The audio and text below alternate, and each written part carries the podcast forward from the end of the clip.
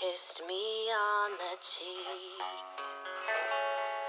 while I was in the mirror, placed a flower in my hair. He's adorable. La da dee da dee.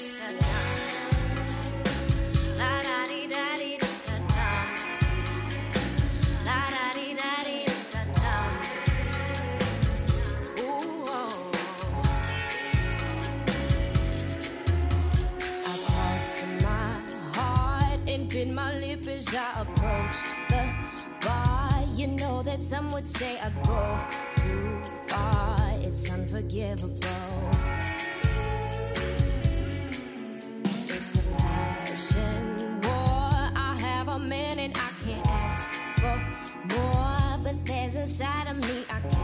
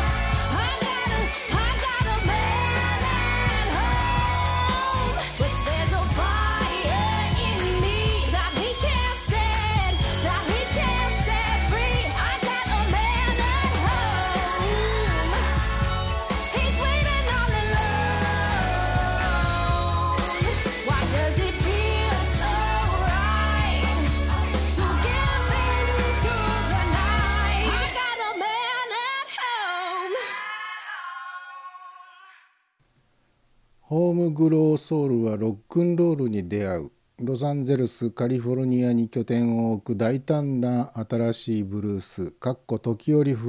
ポップフレーバーのダッシュかっこ閉じ。タラはロバート・プラントエイミー・ワインハウスグレッチェン・ウィルソンのように彼女の芸術性を説明するのが好きです。楽しんで。というのは今おかけした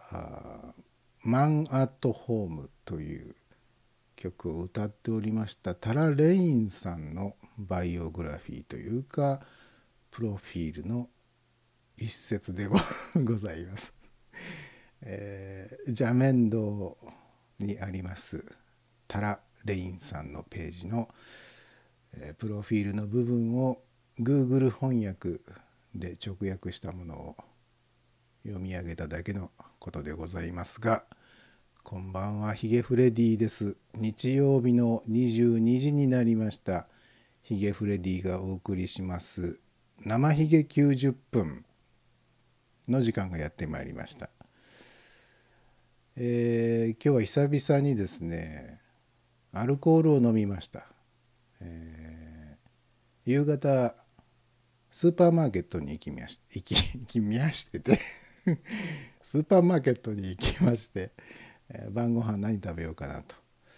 えー、うろうろしておりましたらお惣菜コーナーのところに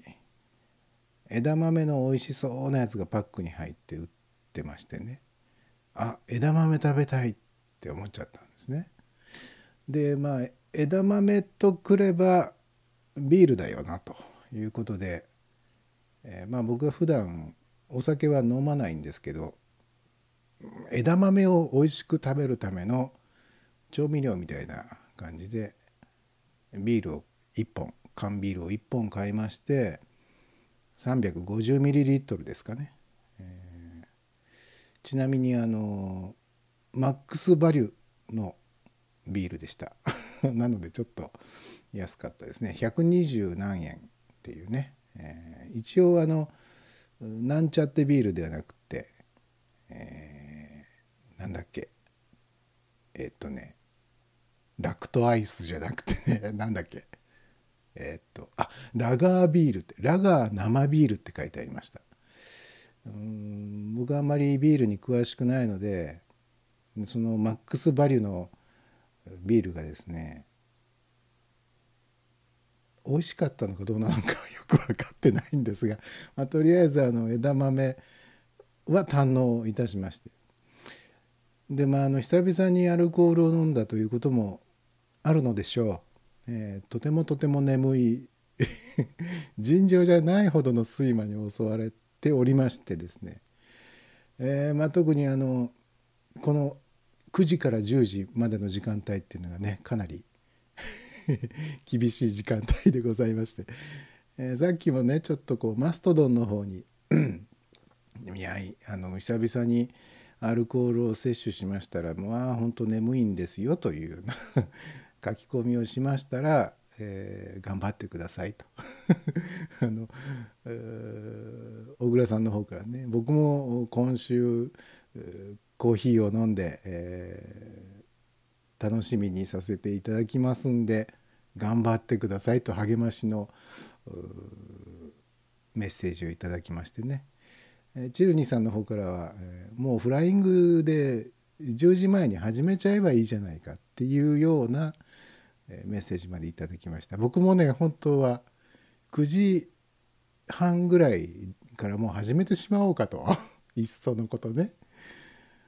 9時半から始めてもまあ90分やれば終わりが23時ですからね。まあ別にいいじゃないかと思ったんですが一応10時スタートっていうことになってますんでね。あの皆さんも多分この日曜日の10時から11時過ぎぐらいまでの間はね本当あの、忙しい中時間を都合してお集まりいただいてるんでしょうからそんなね僕が眠いからっていう そんな理由で繰り上げて突然何の予告もなく繰り上げて配信するなんてそんな失礼だね。本当。とんでもない話だっていうことで頑張って。10, 10時になるまでね本当にあのまぶたに爪楊枝を突き立てながらですね、えー、眠気を我慢して、えー、やっております。やっておりますじゃない。えっ、となんだっけ。まあいいか、えーそんなわけで、えー本日も、えー、ツイッターの方にハッシュタグラジクドではなくハッシュタグ生ひげカタカナで生ひげというハッシュタグをつけてツイートしていただくか、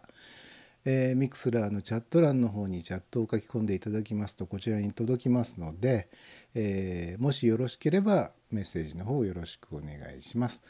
えーっと早速ツイッターの方に、えーチルニーさんから始まりました「I'm in Freddy's Mixler」っていうのがね、えー届いております。まさしさんの方からも着席完了フレディオさんの生ひげ90分を聞いてます。ありがとうございます。こうした地道な告知活動が草の根運動のような形で、えー広がっていき、えー多分来年の今頃にはリスナー数が3桁ぐらいにね、えーなってることでしょう。まだ今のところは1桁ですが、半年後にはまあね2桁はもうもちろんもうすぐ3桁かもっていうぐらいになり1年後にはもう余裕で毎回3桁いきますよというぐらいになっていることでしょう。えーでチャット欄の方にチルニーさんの方から着座、ね 小倉さんから「こんばんはお待ちしておりました」あどうもお待たせいたしました。えークリアさんから入場、えーチルニーさんからパチパチパチパチパチといただきました。えーまっちゃんの方から「お邪魔しまんにゃわ」といつもの ご挨拶でございますね。しんじさんの方から「こんばんは」えまさしさんから「無事到着。こんばんは」えーチューニーさんから「パンチありましたね。タラ」えー本当にあの拳聞かせてね「はるみちゃんか」みたいな感じの、えーところもございましたですね。えー、しんじさんの方から「酔っているのか?」えあの酔いは完全に冷めておりますっていうかですね僕はあの生まれつきアルコールには強い方だ だったはずなんですよ。あの若い頃からね飲んでも飲んでも別にそれほど酔わないっていう感じでね、えーでもまあ同行して飲んじゃうと突然ゲーッと吐いちゃう。みたいな、えー顔色一つ変えないタイプの人間だったんですけどね。なんでしょうね。こう久々に、えー飲んでみるとあそうかと、うんアルコールを分解する能力が、えー若い頃よりは低くなってるんだなっていうのに、まあ、気づくわけですね。であの今日も一応缶ビールを 350ml 摂取しましてそんなにね酔ったなっていう感じはないんですけどとにかく眠くなる 眠くなるっていうかね眠いのとだるいのね本当に今すぐ寝てしまいたいっていう感じになっちゃう。ね本当に情けないな。えー小倉さんの方からレギュラー番組の大変なところですね。スケジュール動かせない。ああそうですね。まあでもねいざとなったら動かしちゃいますけどね。うんいざとなったら動かしちゃうしいざとなったら寝ちゃうし。いざとなったらもうお休みしますって言っちゃうぐらいの緩さは残しておきたいなと。別にあのお仕事じゃないのでね、えーただあのやっぱり毎週楽しみに聞いてくださってる方がいるんだろうなって思うとね少し責任感というか、えーとりあえずまぶたに爪楊枝を突き立てておけば起きていられるんだったらまあ爪楊枝ぐらいは喜んで突き立てましょうというふうに思っております。えーチルニーさんからお眠小倉さんからそう無理しないでゆるくいきましょう、えーチルニーさんすみません、えー昨日酔いつぶれまして。あいいじゃないですか。酔いつぶれるなんてね。飲んで飲んで飲まれて飲んで。えー のえっとなんだっけ。なんとかで飲みつぶれるまで飲んで。そして、えーそうしてなんとかはなんとかなんでしょうってやつね、えーまあ、たまにはそういう時があってもいいんじゃないでしょうかね。えーえーそうそうそんなわけでございまして先週から始ま始まりました、えリクエスト募集っていうやつね、え今週もあのまあしつこくねリクエストを募集しておりますよって告知をした回がありまして、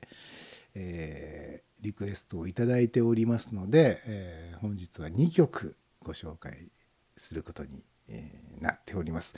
だいたい番組の中ほどでご紹介すると思いますんで、えー楽しみにお待ちいただきたいというふうに思いますね。えーチャット欄に小倉さんから「なんとかが多い」ほんとね、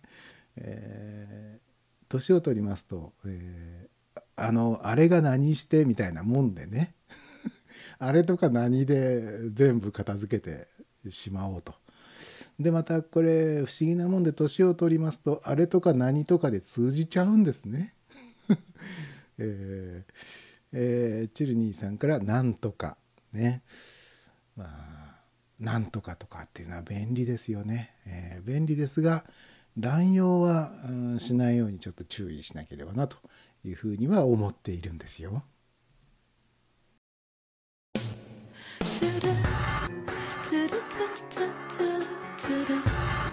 do do do do do do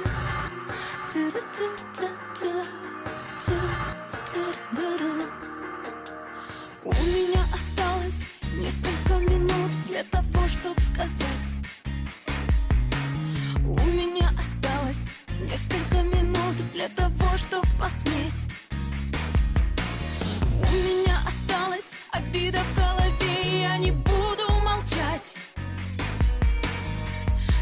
yet.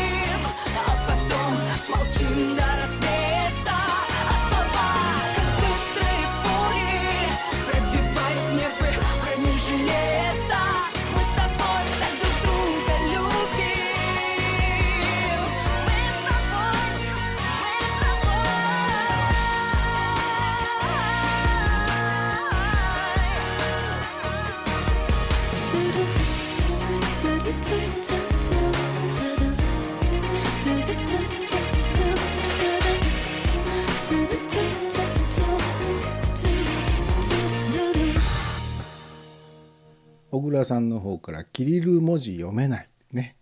この今の曲のタイトルとかミュージシャンの名前とか全部キリル文字なので、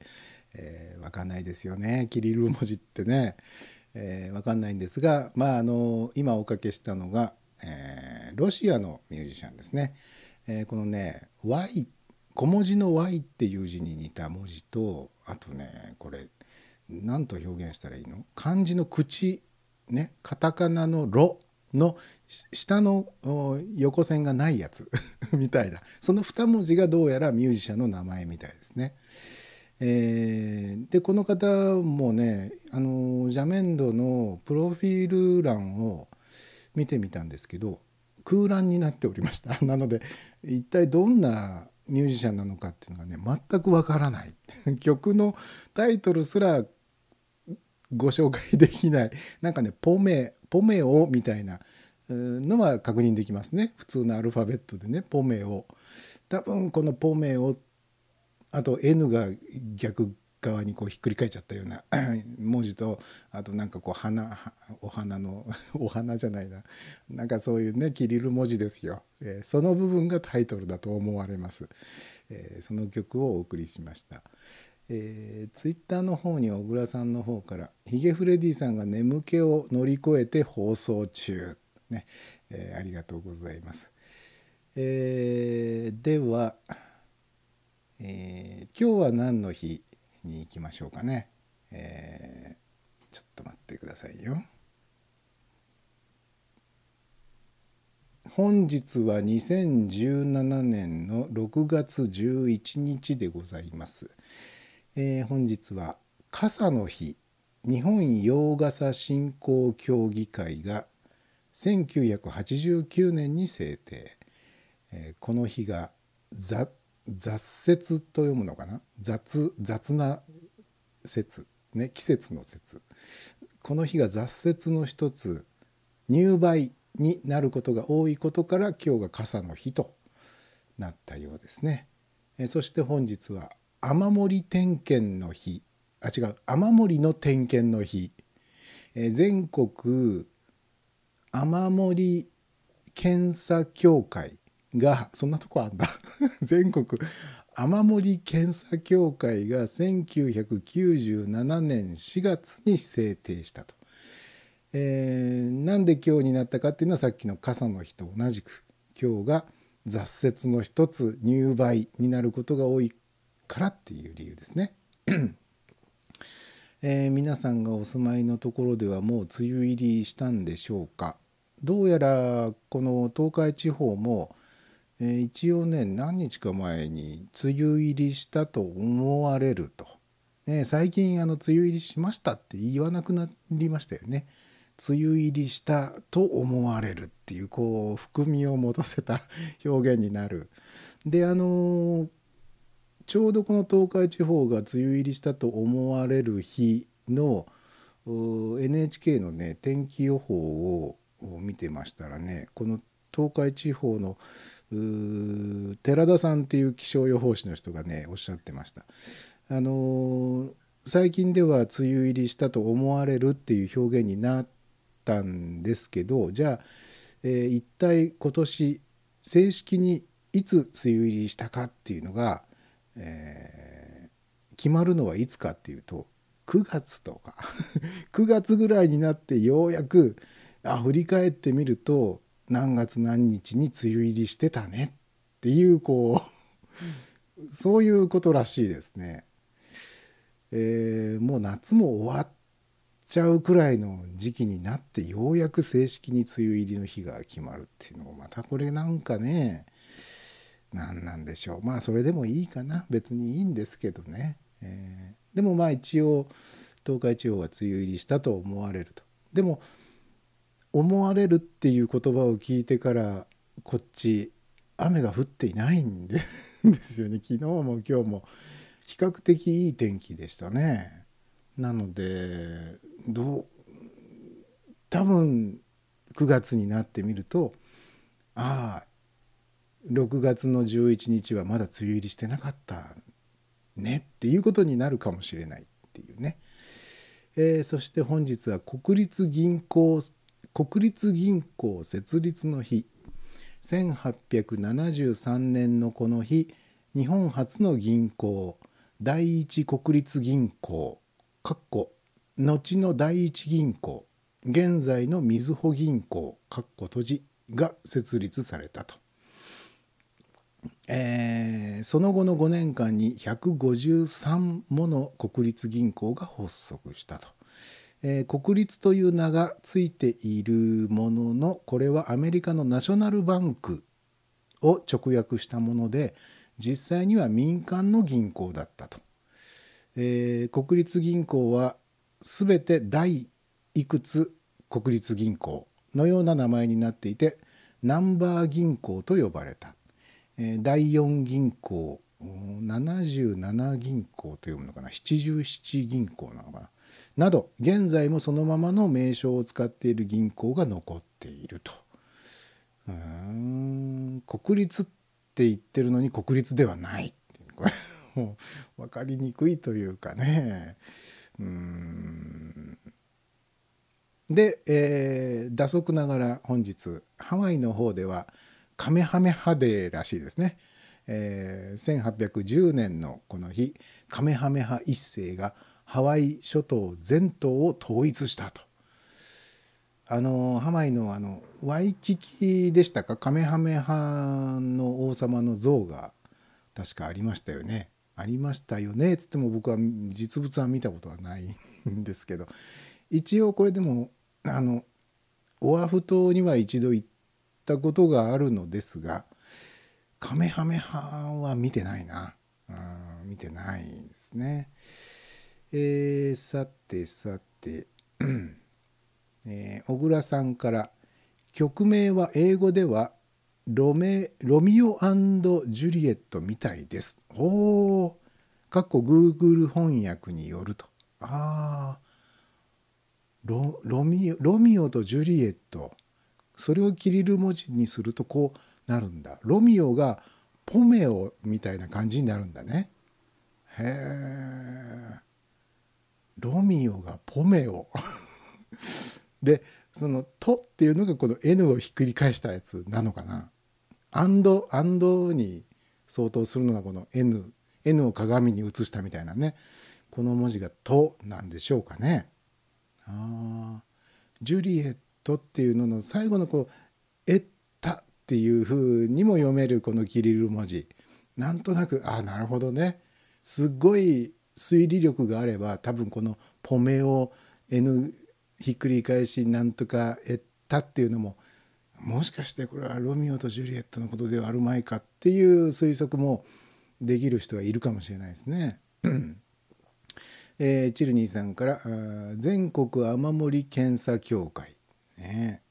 えークリアさんから「今日は爽やかでしたよ」あー。爽やかでしたね。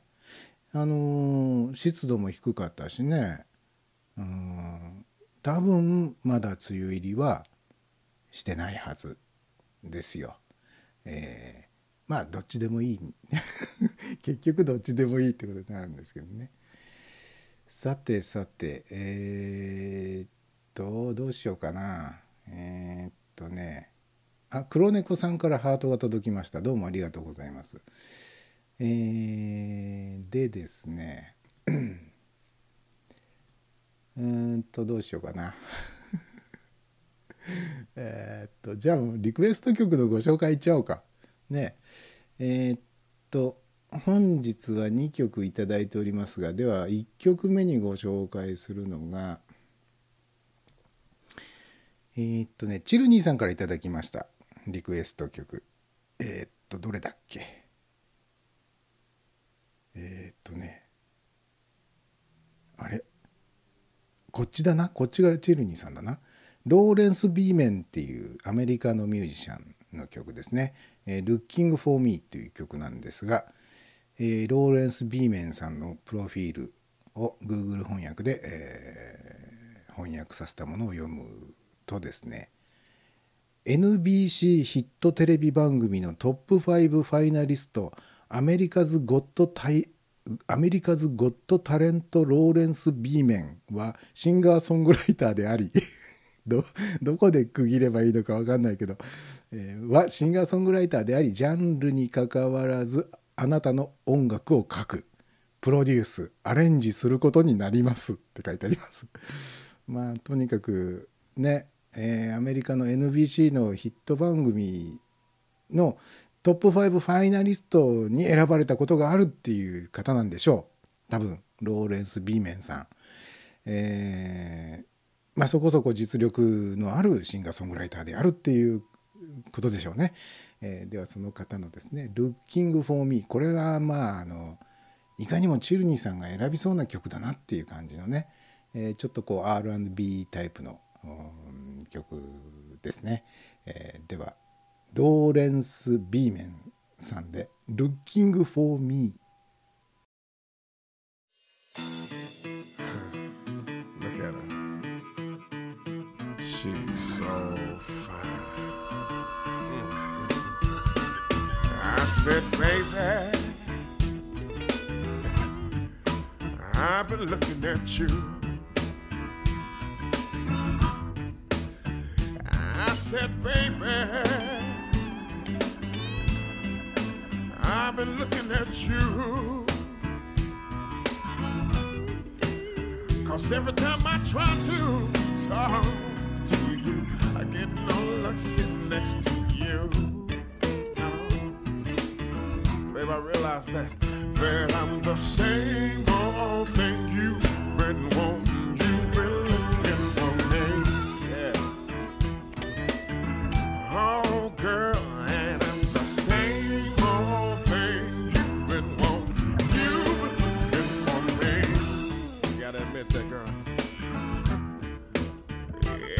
time I see you, yeah, yeah, you send chills down my spine. Chills down my spine. You're so fine, girl. I said every time I see you, you send chills down my spine. But I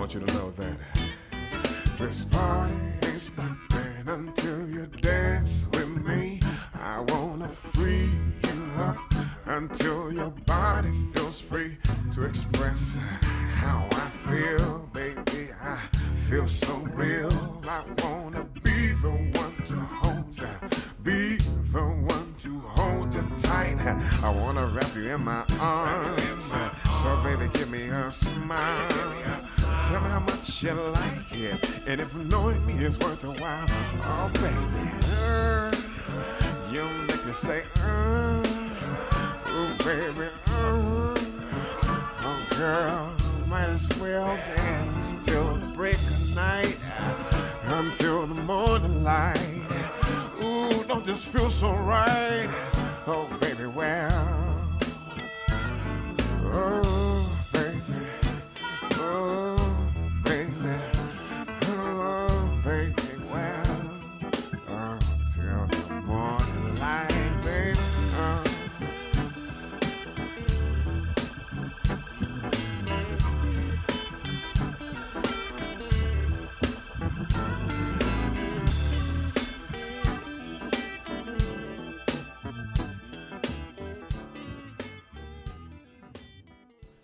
ローレンス B 面で「Looking for Me」を聞いてもらいました、えー滑舌がよろしくございませんが、えーチャット欄の方に正志さんから「ブルース・ブラザース思い出しますねこの曲」ありますね。そうですね。あの僕最初に R&B っぽいっていうふうにご紹介しましたけど実際曲を聴いてみたら R&B、まあ確かに R&B っぽくもあるんだけれどもどちらかというとブルースに近いですね。ブギーな感じの。ちょっとスローなブギー。スローブギー。スローなブギーにしてくれ。片岡義雄。いやそれではなく、えーブルースっぽいですね。ただあのブルース・ブラザーズっていうあの映画ねご覧になった方はお分かりだと思いますけど。あれブルース・ブラザーズっていうタイトルなんだけど流れる音楽はブルースはほとんど流れないですね。ほとんどソウルですよね。そこら辺がまた面白いところでね、えーえーチルニーさんの方から悪が強すぎて自分の番組では流しにくいので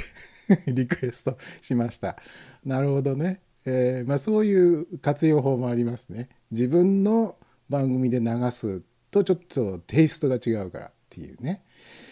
そうそう。そういうそういうリクエストの仕方も大歓迎。あのー先週だか先々週だかもお話ししましたけどね。あのーこんなとんでもない曲を、うん、ヒゲの番組で流したら面白いんじゃないかっていうようなね。ちょっとこう番組の内容テイストを引っかき回すような、え嫌がらせみたいな そんなリクエストも大歓迎ですんで、えーこんな掘り出し物がありましたよみたいなのをねこうガツンとぶつけてきていただけたら、うんいいなと思っておりますが。えー、あ小倉さんから「いい曲選びましたねチルニーさん」とねあのなかなかでございますよ。さてさてえーっとあそうそうあのー今日でしたかねニュースサイトを見てたらねあの方あのーテレビシリーズの「バットマン」で主役を演じてらしたアダム・ウエストさんという方がお亡くなりになったようで、えー僕はねもうてっきり、あのーもう遠の昔にお亡くなりになっていたんじゃないのかと思ってましたがまだまだご存命でごございましたということであのちょっとある意味びっくりしたんですけどまだ88歳だったんですね。あのね確かねバットマンってえーっとねあここにも書いてある。えーっとねバットマンテレビシリーズの「バットマン」っていうのがアメリカ本国で放送されてたのが1966年から68年なんですね。ということは当時このアダムさんはおいくつだったんだろうえーっと算数得意な方ちょっと計算してみてください。今年88歳の方が1966年にはおいくつだったの？もうほんと他力本願な番組ですけどね。えー あの僕はあの当然リアルタイムではこの「バットマン」は見てないんですけど再放送か再々放送か再々再々放送か分かんないですけどっていうのは見てました。あのー深夜枠でもう毎回欠かさず録画してました VHS のテープに。それぐらい好きでしたね。あのーあの当時のねアメリカのテレビドラマにしては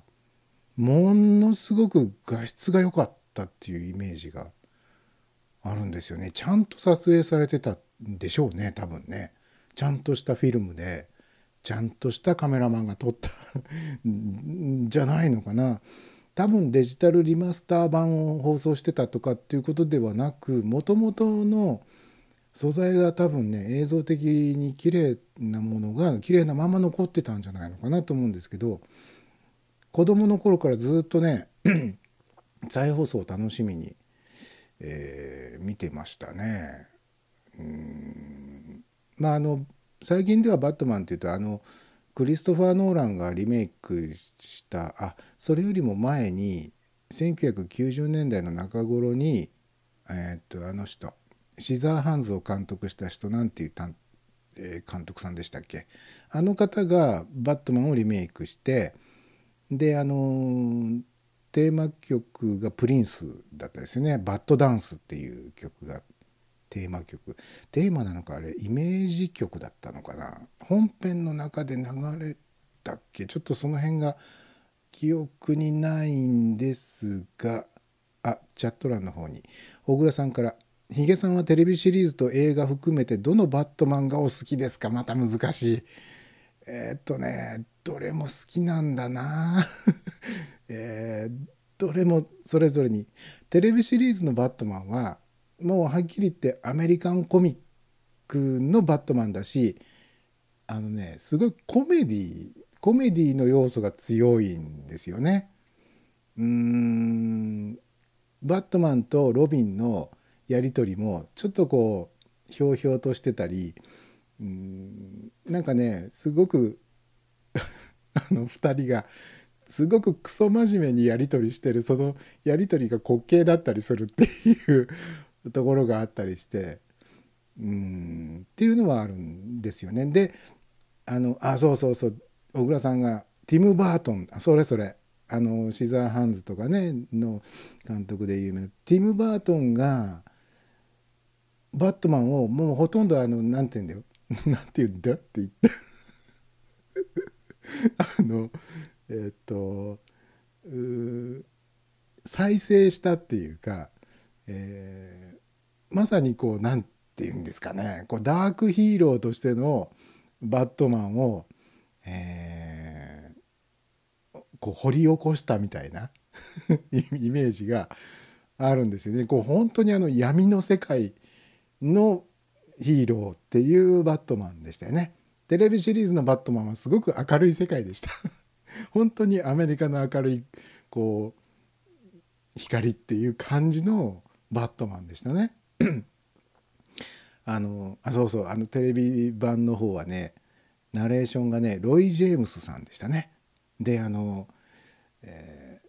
映画版の方ではゴッサムシティっていう風にねあの街のことをゴッサムシティって言ってましたけどテレビドラマの頃の、えーあの街はゴッタムシティでしたね。ロイ・ジェームスさんがこう「今日もゴッタムシティを」みたいな 何とも言えないあの語り口のねあれは好きだったなでもねあの全シリーズあのバットマンの映画テレビ全シリーズ含めてこれだけは僕はあの自信を持っています。バットマンカーで一番かっこいいのはテレビシリーズのバットマンカーです。あれあのー小学生ぐらいの頃にね近所に住んでた同級生の川口くんっていうのがね、えーあのバットマンカーのミニカーを持ってたんですよ。ミニカーっつっても結構大きめのやつでしたね。全長がね15センチぐらいありましたかね。ドアが開いたりとかね。まあ本当にあの重厚感があってかっこいいんですよあのバットマンカーは。あの手のねドラマに出てくる自動車であのーこれはかっこいいなと思えるのはあのバットマンカーとウルトラセブンのポインターですね。もうかっこいい車の二大巨頭といえばもうその2台ですね。えーでチルニーさんから30代半ばだったのかなあテレビシリーズの頃のあのアダムさん？あー30代半ばか。まあそんな感じかな。ですね。うんうんうん。あのー主人公なんて名前だっけ？えっ、とあーど忘れしちゃった。えっ、と大富豪のね。えーあれ？ロイ・ジェームスじゃないよ。ダメだ。えっ、とあれど忘れしちゃったな。まあいいか。で、えーチルニーさんからマイケル・キートンのイメージが強い。あーということはティム・バートン版ですね。はいはいはいはい。マイケル・キートンね。マイケル・キートンはねあのティム・バートンとマイケル・キートンといえばねビートルジュースはご覧になったことありますか？ビートルジュースもなかなかのもんでしたよ。マイケル・キートン、えーだからあのビートルジュースのビートルジュースを演じたマイケル・キートンがバットマンを演じたっていうところにすごいあのなんつうんだろう 落差を感じますよね。あの人がバットマンやる？みたいな。あブルース・ウェインだ。思い出した。すごく急に思い出したぞ。あもう書いてあった。チャット欄に書いてあった。あ、えー小倉さんからブルース・ウェインってね、えー、ウチルニーさんからもブルースってね。うん。で、えーチューニーさんはマイケル・キートンのイメージが強いにもかかわらずダークナイトが一番印象に残ってますと。あクリストファー・ノーランのね。ダークナイトね。まあなんだかんだ言ってダークナイトが一番興行収益とかが良かった。たのかな。一番話題になったっていうイメージはありますけれどね。確かえっとクリストファー クリスト ループしちゃった。クリストファー・ノーランはえっと 3作作ったんでしたっけ？3部作でしたっけ、えーバットマンは。3作とも僕見たんですけど印象としてはなんかごっちゃになっちゃってんですよね。うん。なぜなぜでしょうね。あやっぱりつながりつながってるからかな。最初はジョーカーが出てきて次にえあれ？違うか。あどの順番だったかももうちょっと覚えてないな。あ小倉さんから「ビギンズダークナイトライジングですね」と。ああバットマンビギンズ。あーダークナイトライジング。ああそうですね。そうそうそうそうそう。これライジングっていうのは日本語日本のタイトルですよね。放題ですよね。あのー確か現代はライライゼズじゃなかったかな。バットマンライゼズ。ね。でもライゼズじゃあ日本人にはちょっと通りが悪いんでライジングにしたんでしょうね。でチューニーさんからヒース・レジャーの凄みが忘れられない。あのバットマンに出演した直後に亡くなったっていうのもまたこれ大きいですね。あのヒース・レジャーの遺作だからっていうこう先入観でやっぱり見ちゃうっていう部分もね多少あるでしょ。そうするとねなんかこうなんかこうか悲しみがオーバーラップするみたいなねところもあってね。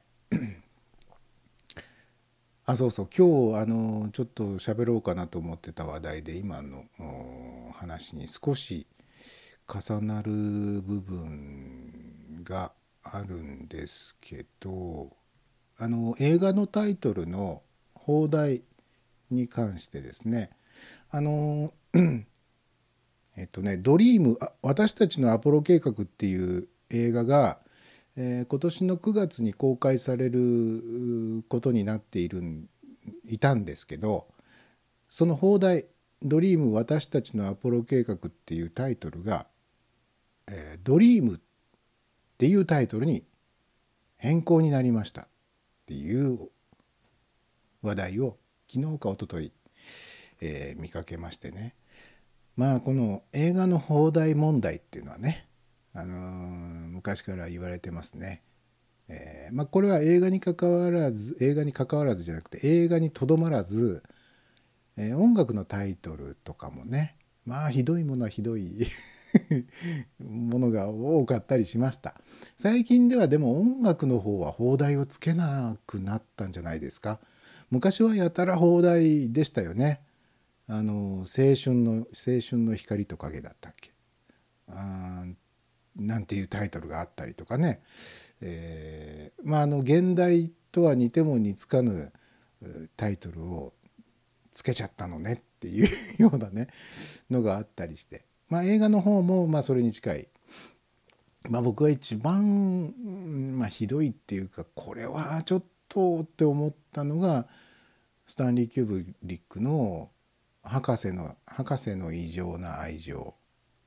というね、えー現代は「ドクター・ストレンジ・ラブ」ただまあこれこのタイトルの後ろに、えーえっとねもうちょっとな長いあの括弧書きみたいなタイトルがつくんですよね。なんだっけ？彼はいかにして水爆を愛するようになったかみたいなあのが後ろにつくんですけど、ーただ「ドクター・ストレンジ・ラブ」っていうのを「博士の異常な愛情」って訳してしまう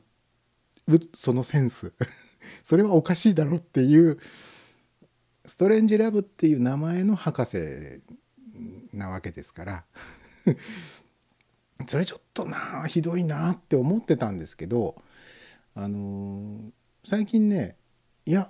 これはあながちとんでもないタイトルでもないのかもしれないなってちょっと思うようになったんですよね。あのもう一回ぐらいちゃんとあのその映画を見直してあの判断すべきかもしれないですけどある意味博士の異常な愛情でもおかしくはないような気がする。あのピンクパンサーシリーズでおなじみのあのピーター・セラーズという役者さんがねいるんですよねクルーゾー警部を演じてた人ね僕の大好きな役者さんです。えーその方が、えーキューブリックの作品には、えー、と2本出てるんですね。あのロリータと、うん博士の異常異常な愛情ドクター・ストレンジ・ラブこの2本に出てて2本ともピーター・セラーズが1人何役もやってるんですよ。あの方はあのピンクパンサーシリーズの中でもあの変装をして1人何役もやるっていう、まあ、多分ピーター・セラーズっていう方自身が変装が大好きなんでしょうね。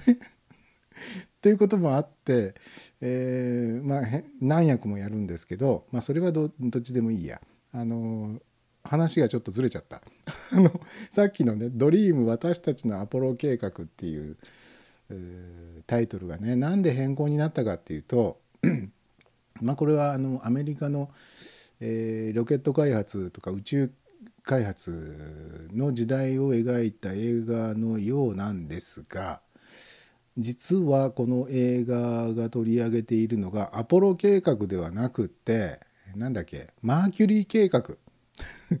マーキュリー計画を扱った映画なのにタイトルがアポロ計画になってるっていうのはそれはおかしいだろうっていうことでタイトルを変更するということになったらしいんですがまああのツイッターなんかでもね何人かの方がね書いてらっしゃいますけどいやいやいやだったら放題変更をするんだったらドリーム私たちのアポロ計画からドリーム私たちのマーキュリー計画に変えなければおかしいんじゃない？筋が通らないんじゃないと。なんで私たちのなんたら計画の部分を取っちゃうのって。しかもドリームってすごく漠然としたタイトルでしょ？ドリームっていう映画見たい？そんなベタな。でもねこれね、えーどっかに書いてありましたけどあのドリームっていう放題の映画って今まで一本もないんだそうですよ。ちょっと意外でしたけどね。うんなのでまあ他の作品と混同してしまうっていうことはそこはないと。うんこれ現代は何なんだろうこの現代は何ていうタイトルの映画なんだろうな。多分現代を直訳したんでは日本人には受けないのではないかとか分かりにくいんじゃないかというようなことがあっての「ドリーム私たちのなんちゃら計画」だったのかもしれないですよね。うーんチャット欄の方に小倉さんから「ビギンズの敵はラーズ・アル・グール」かっこリーアム・ニーソン。あビギンズの敵？ラーズ・アル・グールっていう。えそんなキャラでしたっけ？全然覚えてないな。忘れちゃってるな。えー、でチルニーさんから「アポロ計画出てこないやつね」うん、出てこないというよりも計画の名前が違うってやつですもんね。マーキュリーの方がアポロよりも前なのかな？後なのかな？あとえーっと他にもありますね。なんちゃら計画で言うと確かどっかに書いてあったぞ。ああった。ジェミニ計画。ね。あそうそうそう。まあだからねアポロ計画とマーキュリー計画なんでアポロ計画なんていうふうにつけちゃったんだろう映画を見てればね多分マーキュリー計画って出てくるでしょうに出てこないのかな？映画の中に。まあ出てこないんだったらちょっと勘違いってこともあり得るけれどもただタイトルつける時はちゃんと確認するよね普通はね。映画会社の広報の人があタイトルを多分つけると思うんですけどうんね昔あの水野晴郎さんっていうねあの映画評論家の方あの方昔映画配給会社にお勤めで広報の仕事をしてた時に「えっと007危機一髪」っていう映画でしたかね。あの放題をつけたのが水野晴郎さんだってねご本人がおっしゃってましたよ。で危機一髪の「髪」っていうのは普通は危機一髪の場合は「髪」はこう髪の毛のね頭髪の髪っていう字を使うんだけどやっぱりあのジェームス・ボンドだから、えーピストルを一発二発と撃つそのパツにしようじゃないかっていうんで、えー危機一髪のパツはあのあのパツにしたんだってねおっしゃって。もう毎度のことながら話がねあっちゃこっちゃ言っちゃってごめんなさいね。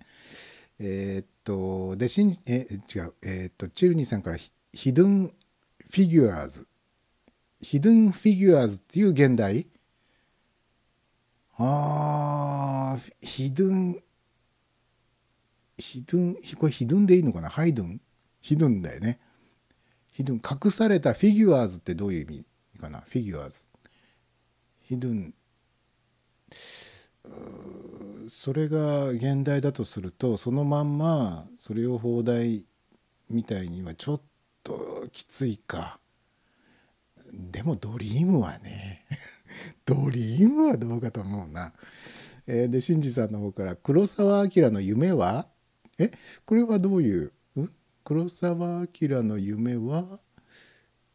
えっ、と何かに引っかかってきましたか？さっきの。ねええ？え？何の件でしょうね。でチルニーさんの方からしかもホームページのアドレスに「ドリームアポロ 」が含まれているので現在調整中らしい。まあドメイン取っちゃったか。ドリームアポロ。うーん。これはどう？うん。ねえ。これ難しいとこだな。で小倉さんから、えー話が脱線するのがライブの醍醐味」ありがとうございます。えーえーで、チルニーさんから「隠しフィギュア」Google 翻訳より。いや Google 翻訳さんもフィギュアはフィギュアと翻訳しちゃうの？フィギュアってなんだっていう話ですよね。まさかあのフィギュアってあのお人形とかそういうフィギュアじゃないですよね。フィギュアスケートのフィギュア？ああのなんだっけ？フィギュアスケートのフィギュアって実はこういう意味なんですよっていう話を誰かこの前してたな。フィギュアってどういう意味だっけ？えーっとなんだっけ？ああ思い出せないまあいいや。ということでじゃあ本日2曲目のリクエスト曲をご紹介しましょう。えー本日2曲目のリクエストは先週に続いて、えーまた、えー、シンジさんからいただきました。シンジさんからいただいたリクエスト曲。えーっとですね。えーイギリス人のアルモさん。アルモさんの曲でですね「All in Good Time」という曲なんですがえーっとプロフィール欄を、えー Google 翻訳さんに翻訳してもらいました、えーアルモミュージックは英国の独立した作曲家プロデューサーマルチインストゥルメントのマット・ハリスによって運営されています。ダンスミュージックプロデューサーとして数多くの国際的な商用リリースを行っているほかさまざまなジャンルの音楽をカバーするさまざまなデジタルメディアコマーシャルビデオラジオのプレゼンテーションのオーディオプロダクションを制作し主要顧客に音楽を提供しています。CBS、ABC ファミリー、BBC、ロンリープラネット、ユニリーバー、ソニー、エイスース、M&S などがあります。と書いてあります。この方も結構、えー広く、ね、メジャーな活躍をなさっている方なんでしょう。えーでは、シンジさんからいただいたリクエスト曲、えーっと、アルモさんで、アルモさんで、All in Good Time を聴いてください。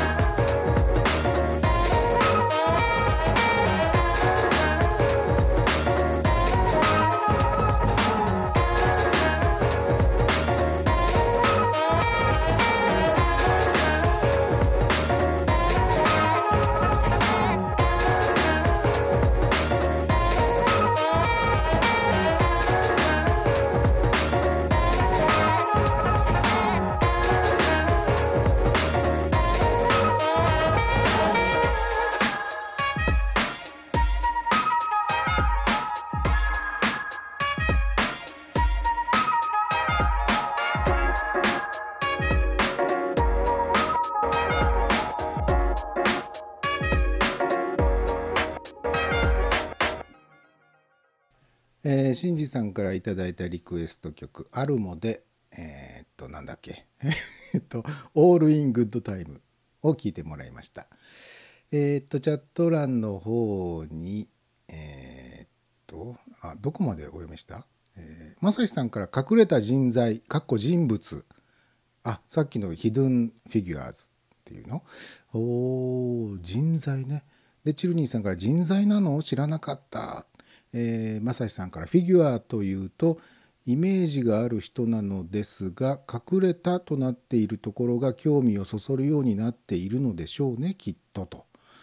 ほほう。でもあれですね現代の直訳をもしタイトルにつけるとどうでしょうね。こう映画としてのインパクト。この映画の持っている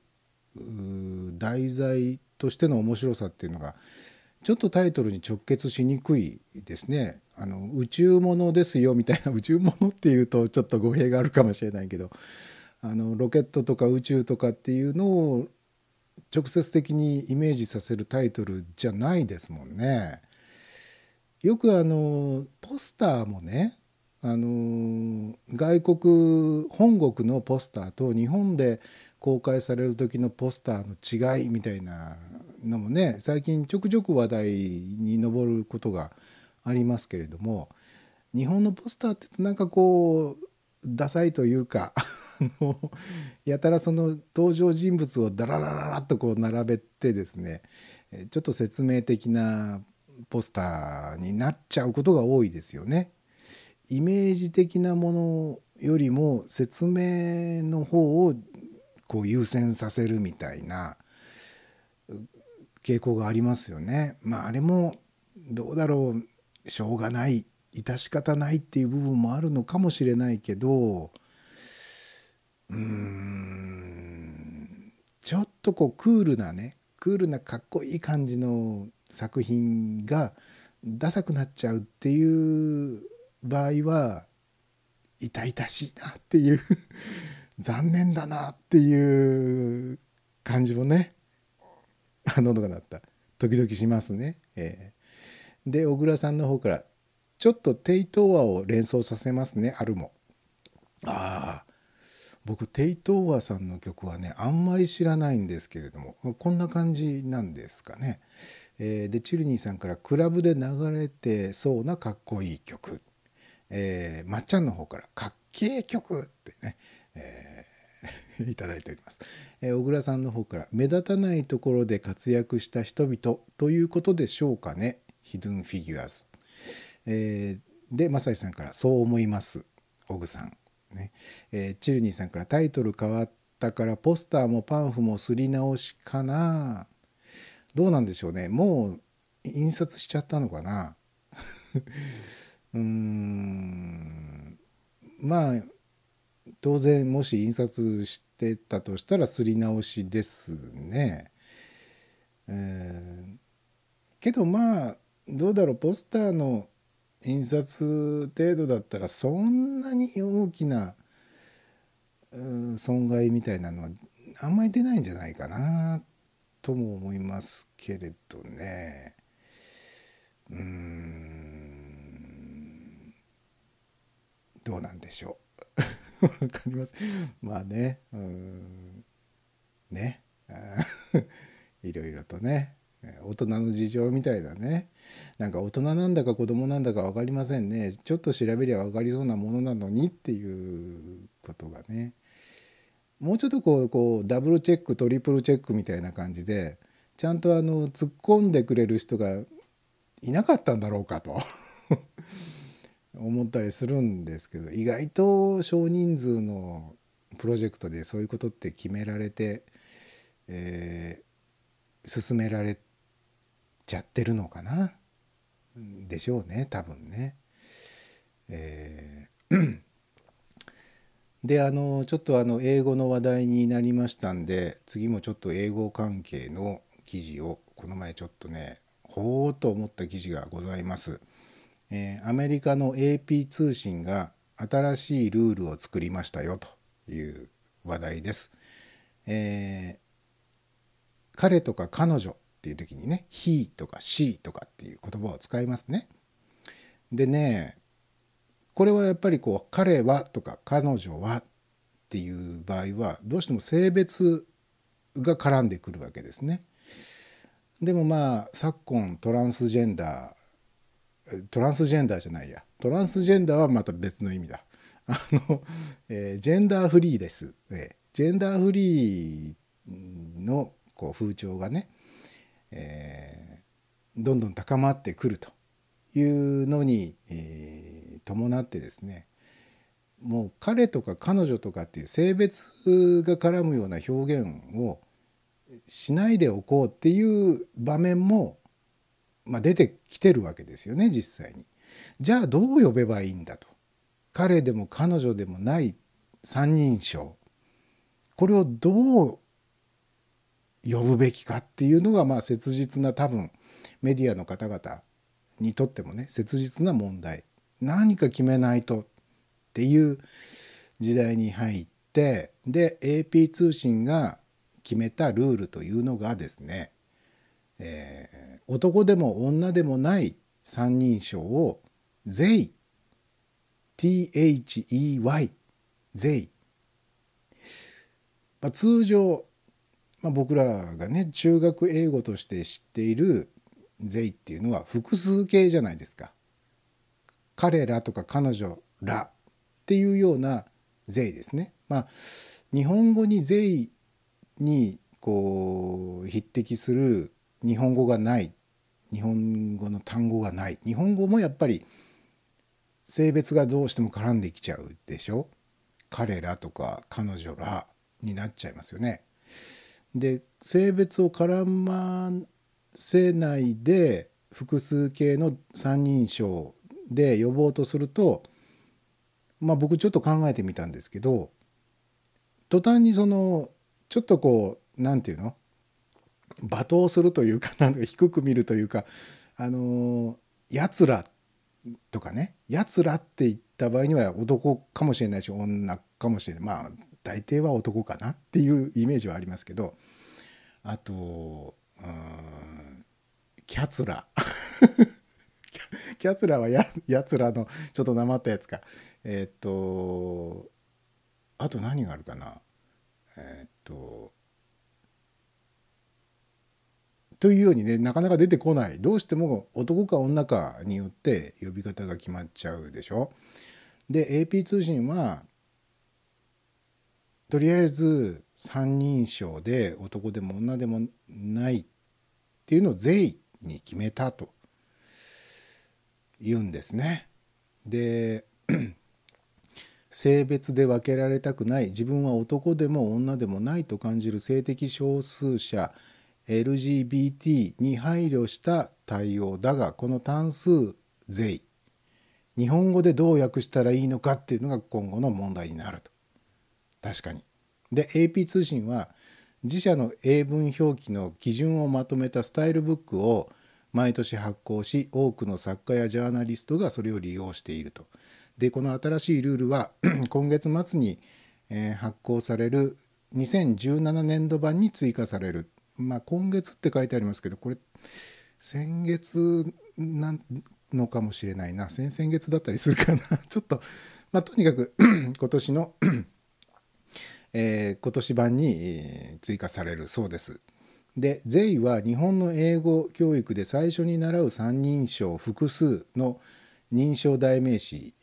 で、えー性の区別はなく文脈で彼ら彼女たちと訳す。えー AP 通信によると17年度版のこのスタイルブックでは性的少数者を表す際には「he」や「し」ではなく名前や職業を用いて他に言い換えられない時のみ「they」を使用すると。で続く B 動詞は三人称複数と同じ「they are」として文脈で誤解のないようにすると。でもこれ複数なのか単数なのかをどこで見分ければいいのかっていうところでうん結局その前後の文脈から推測するしかないのかな名前や職業を用いてあいやでも「ゼイヤー」って言われたらどうしても複数だって思っちゃわないのかな その辺どうなんだろうちょっとこう紛らわしくないのかなっていう感じがするんですけど、えー単数「税」は、えー2015年にアメリカのワシントン・ポストが採用ししたんですってあもう2年前ですね。えーもう2年前からワシントン・ポストは単数の税をもう採用していると。でアメリカの流行語大賞に選ばれてもいるんですって。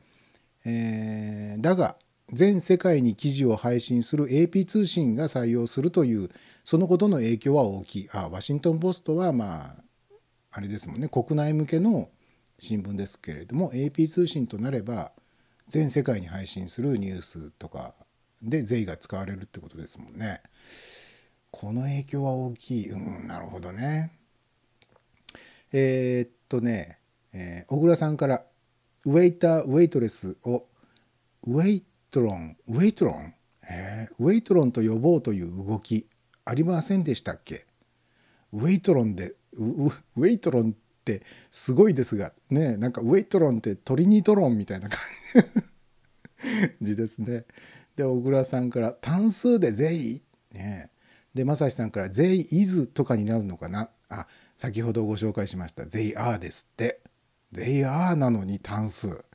分かりにくいわ。で、えー小倉さんから文法チェッカープログラムに修正の必要が。で、正志さんから「おおその人」とかになるのかな。日本語に訳す時はどうすればいいんでしょうね。うーん。なんと言ったらいいんだろう。その人とかあの人とか。っていうのもなんかちょっとどうちょっとピンとこないですね。もうなんで英語の場合その「they, they」っていうもうすでにある単語で代用しちゃうことにしちゃったんだろう。しかも複数の単語を単数としてっていうのは分かりにくい新しい単語を編み出しちゃうっていうのが一番いいんじゃないんですかね。今まで辞書に載ってなかった新しい言葉これを、えー三人称単数の新しい単語として使いますって言った方がよっぽどそれも周知徹底いやでもどっちみち周知しないことにはね誤解を招いたらアウトですもんねこういう AP 通信が。配信している記事なんていうのは誰が読んでも同じようにちゃんと意味が伝わらないと意味がないのでね。でチルニーさんから「分かりにくいわ翻訳家の人たちがざわざわしてたもの」あそうですかそりゃそうですよね。だって一刻も早く 日本語でそれをどう表現するかっていうのを決めないとねいけないんですよ。でまっちゃんの方から文脈で考えるしかないですね。うーんこれはね難しいな。で、えこの記事の続きがあります。でえーっとねやっとメディアが認めた少しずつ定着するだろう性的少数者の問題に詳しい一橋大学のソニア・デール専任講師はそう評価すると。単数「they」は研究者や当事者の間で10年ほど前から使われていたと。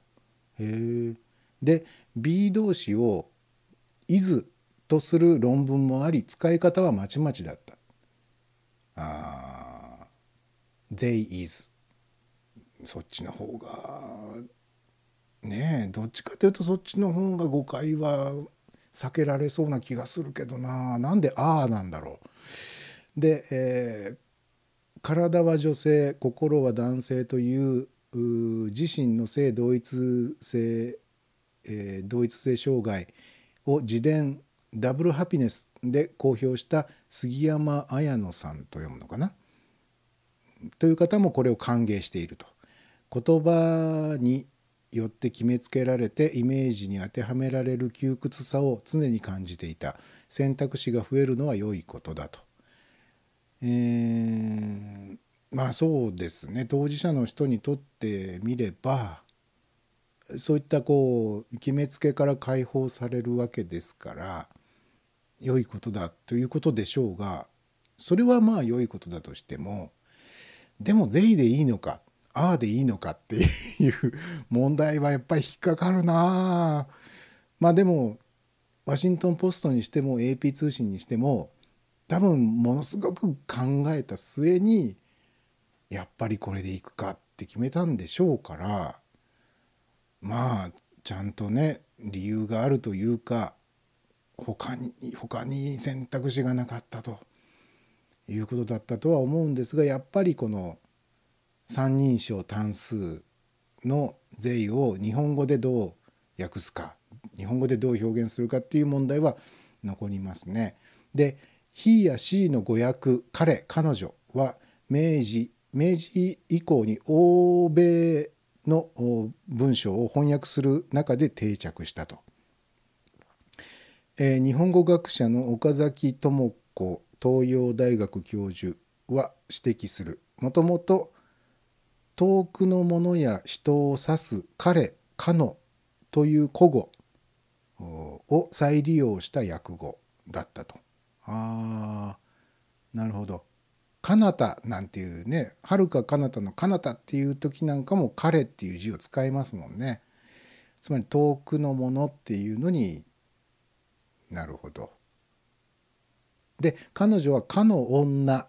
というのが変形したものだというと。まあでもこれも明治時代にその言葉を発明したわけですもんね。彼っていう字を使って今後はこういう使い方をしますよっていうガイドラインを作ったわけですもんね。で古語の「彼」「かの」には男女の区別がなく森鴎外も小説「舞姫」でヒロインのエリスを「彼」と表記した。ほう。女性であっても彼と呼んでいたということですね。少なくとも森鴎外の小説の中ではそうだったと。ヒロインなのにエリスは彼。で岡崎さんは現代でもあの人その人この人とすれば男女の区別なく特定の人物を指せますと話す。うん、で AP 通信の新ルールについて海外の通信社電を扱う毎日新聞外信部はルールの趣旨を踏まえ性的少数者については男女の区別を明示する代名詞を避け名前や肩書きを用いるなど柔軟な日本語訳を心がけていくとしていると。うんでもあの人この人その人っていうのもなんかね彼は何々をしたっていう時に彼ではなくてあの人は何々をしたその人は何々をしたこの人は何々をしたってなんかこうニュアンスが違いますよね。なんだかななんだかちょっとこううんものすごくこう突き放した表現に思えるんですけどうん。でえーっとね小倉さんから M2F M2F は C じゃダメなんですかね。M2F って何ですか、えーでまっちゃんから性的少数派の方に配慮した表現方法、うん、多分ねこの記事には性的少数派の方に配慮したっていうふうふうに書いてあるんですけどうん多分ねそのその人が男なのか女なのかっていうことがわからないってこともあるじゃないですか。あのわからない場合にじゃあその人どう表現するの？っていうような場面もあるだろうしあえて男か女かを特定したくないっていう例えば文学とかの場合でもねさっきの森鴎外のヒロインなのに彼っていうのとかねあと昔あの女性でも「僕」っていう言葉を使っていたとかっていう時代があったと聞きますけれども男か女かっていうことがすごく重要な意味を持ってる場合もあるし持ってない場合もあるしそれをあえて伏せておきたいっていうなんか特殊な意図がある場合もあるじゃないですか。だから多分その新しい表現方法っていうのは必要だとは思うんですけどただそれを今まで他の意味で使ってた単語をそのまま流用していいものかどうかってやっぱり引っかかるな。うんで、えー、正井さんから「距離感が異なり異なりますよね」えーそうなんです距離感ですよね。あのそれを語っている私と語られているその対象の関係性というか距離感がなんだかこうちょっと違うなっていう 慣れの問題かもしれないですけどなんか違う気がしちゃうんですよね。で小倉さんからえーっとねあさっきの M2F の話ね M かっこメール男性から F フィメール女性に性転換した、えー方。あなるほど。M2F は M から F にメールからフィメールに、うん変わった人たちっていうことね。あ性転換ね。ははははまあ、そういう性転換して女性になった人たちのことは C じゃダメなんですかね。多分ねこれはあのその人がどう呼ばれたいと思ってるかっていうところも絡んでくるんじゃないですか。あの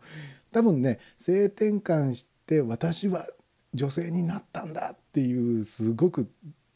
強いこうアイデンティティみたいなものを持ってる人は C と呼んでくださいってすごく思ってるだろうしあえて性別の絡まない呼び方をされたいと思ってる人もいるかもしれないしね。結局のところはその呼ばれる人がどう呼ば 呼ばれたがってるかっていうことになっちゃうのかな。でもね通信社の場合にはすごく客観性を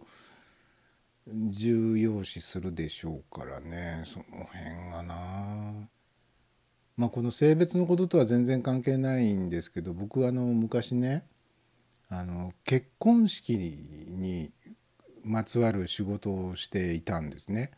結婚式でいろんな印刷物が必要になるじゃないですか。例えばあの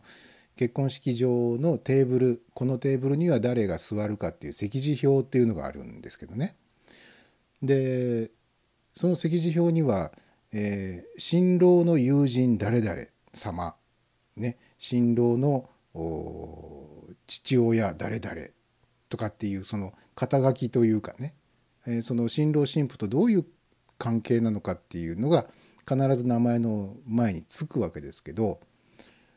おじさんおばさんっていう言葉ね。あといとこ。あと兄弟。これ全部ねあの性別は絡んできますよね。当然ね。でまあそれはまあどうしたってそこは避けられないのかもしれないけどでもそこもやっぱり細かく見ればいや男だろうが女だろうがそれは関係ない。だからおじさんとかおばさんとかって呼ぶなと。いう人だって出てくるかもしれないし、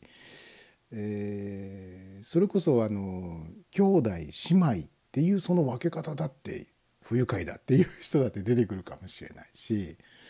あとねおじさんおばさんこれはあの性別と関係ないんですけども例えばその自分の親のお兄さんの子供とかね自分の親の弟の子供とかっていとこなんかでもねいとこじゃないおじさんおばさんだから自分の親のお兄さんなのか弟なのかお姉さんなのか妹なのかっていうようなところであの同じおじさんおばさんなんですけど字が違うんです漢字で書いた時の。まあこの辺もねまあ困りますよね。あとね「あなた兄弟何人いますか?」って聞くよく聞きますよね。それ普通に聞きますけどでも私には兄弟はいません。姉妹しかいませんよ。とは言わないじゃないですか普通ね。そこまで細かくね。兄弟っていうとそれは男の場合も兄弟だし女の場合も兄弟っていう共通のこう認識の上でこう会話するじゃないですか。でも文字にしようと思った途端に兄弟っていう字は兄弟って書いちゃいますからそうするともう男限定になっちゃいますよね。だから私にはお姉さんがいますっていう場合にはあじゃああなたあなたに姉妹がいるんですね。みたいな感じになるけどでもえ自分は男だけどお姉さんえこれもやっぱり姉妹。いやでもこれ兄弟だよなっていうその辺がねちゃんとこう分かりやすいところに線引いてくれたらいいなって。ずっと思ってるんですけどなかなかこれどうにかしましょうっていうことにならないですね。うん言葉でその喋る喋り言葉の時には何ら問題なく通じるのにそれを文字にした時にどうも違和感が出てくるっていうこともあるしね。うんで小倉さんから映画評論家のお杉は冗談で自分をおじば。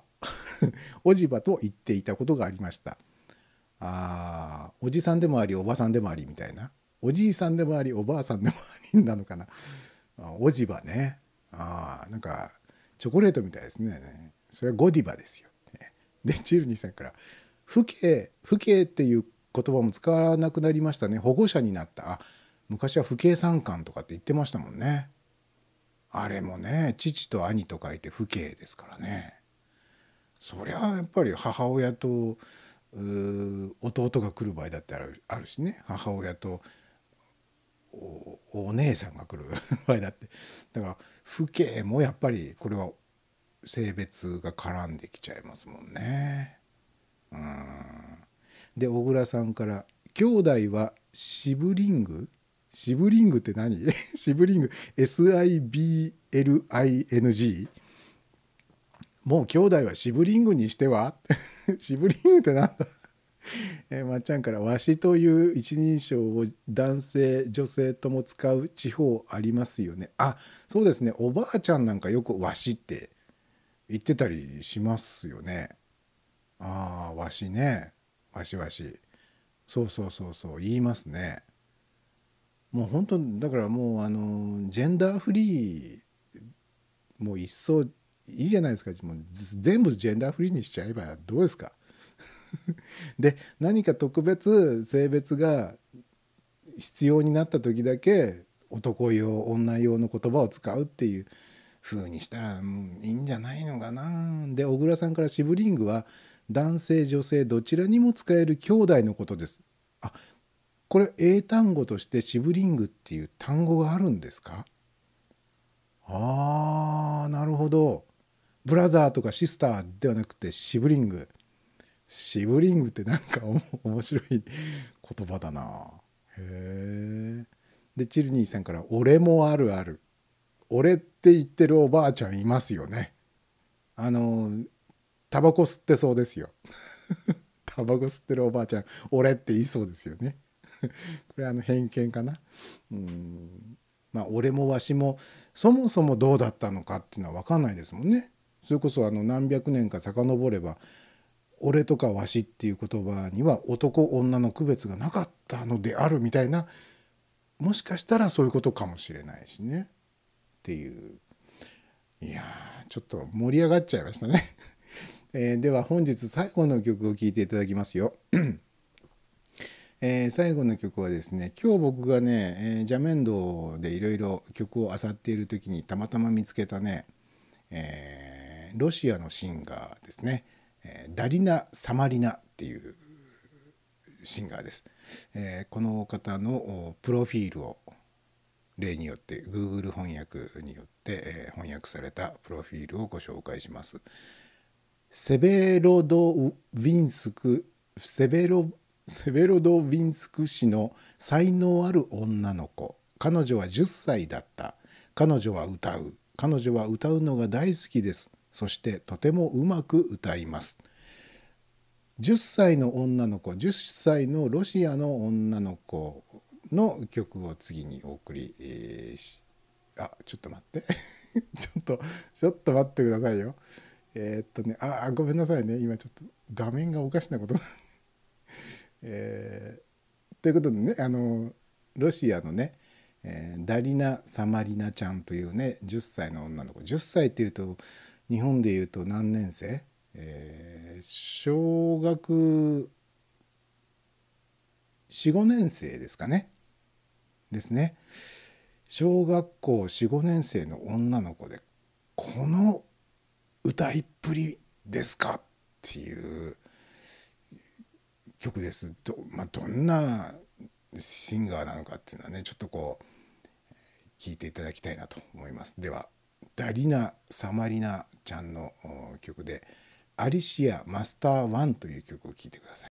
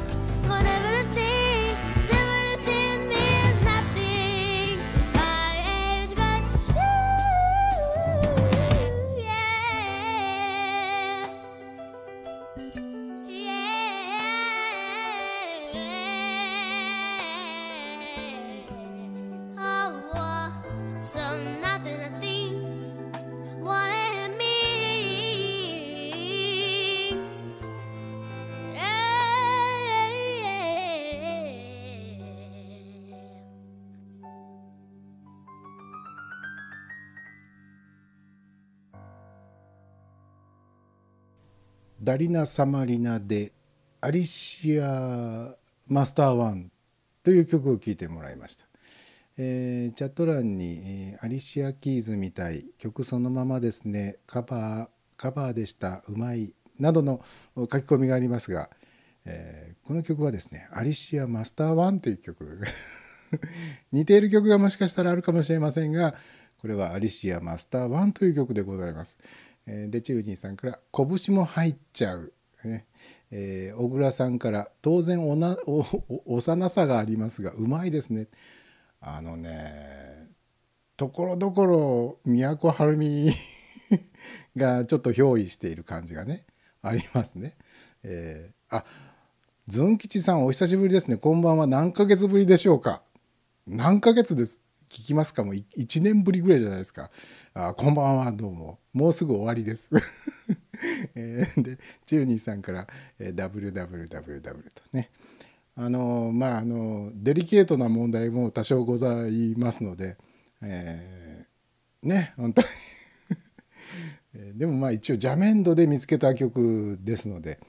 えーこれはクリエイティブコモンズライセンスにのっとって 公開されている、えー曲でございますよ。えーズンキさんの方から「ですよね」ですよ」ということでございます。えーそんなわけで今週もですね、えーリクエスト曲2曲ご紹介いたしました。えー来週からももしリクエスト曲があれば受け付けます。まああのなければない 当然のことですけどですのでまあリクエストがもしいただけた時は、えリクエストご紹介させていただきますよ程度のことなので絶対に毎週 欠かさずリクエストを送らなければならないっていうことではないので、えーそんなにがむしゃらにならなくてもいいですけれどもできれば送っていただけたら嬉しいな程度のことだと思ってください。ということでございます。さてさて明日からどうなんでしょうね？天候の方はうん梅雨らしくなるんですか？ならならないのでしょうか？ええわかりませんが。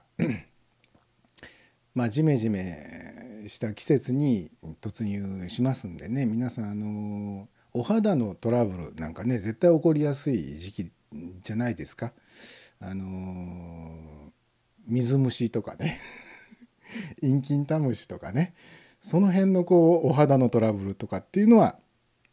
これからちょっと気をつけないといけない。そういう時期に突入いたしますので、えーちょっと自分はそういうの危ないんですよね。っていう方は十分お気をつけいただきたいと思います。えー、ずんきさんの方から、えー毎週アーカイブは確認していますよ。とあどうもありがとうございます。えー小倉さんの方からゆるゆるぼゆるぼ？ゆるぼですね、えーチューニーさんから悪いのは君じゃない的なのを見つけたい。あーぜひよろしくお願いします。なかなかないでしょ。意外と探してみるとないんですよ。えーむしろ邪面度なんかよりももうちょっとこうマイナーなサービスで探した方がうーん確率は高いかもしれないですね。えーいろんなサービスで見つけて探してみてもいいかもしれません。えー小倉さんから「ゆるぼイコールゆるく募集」ああいいですねゆるぼ。ゆるく募集しております。本当にゆるゆるで ゆるゆるうんちくんで募集しておりますんで、えーゆるくお願いいたします。えーそれでは本日の生ひげ90分これにて終わりでございます。皆さん最後までお聞きくださいましてどうもありがとうございました。えーまた来週もよろしくお願いいたします。では皆さんおやすみなさい。Thank you for listening. This is Radio Kudos. こちらはラジオクドスです。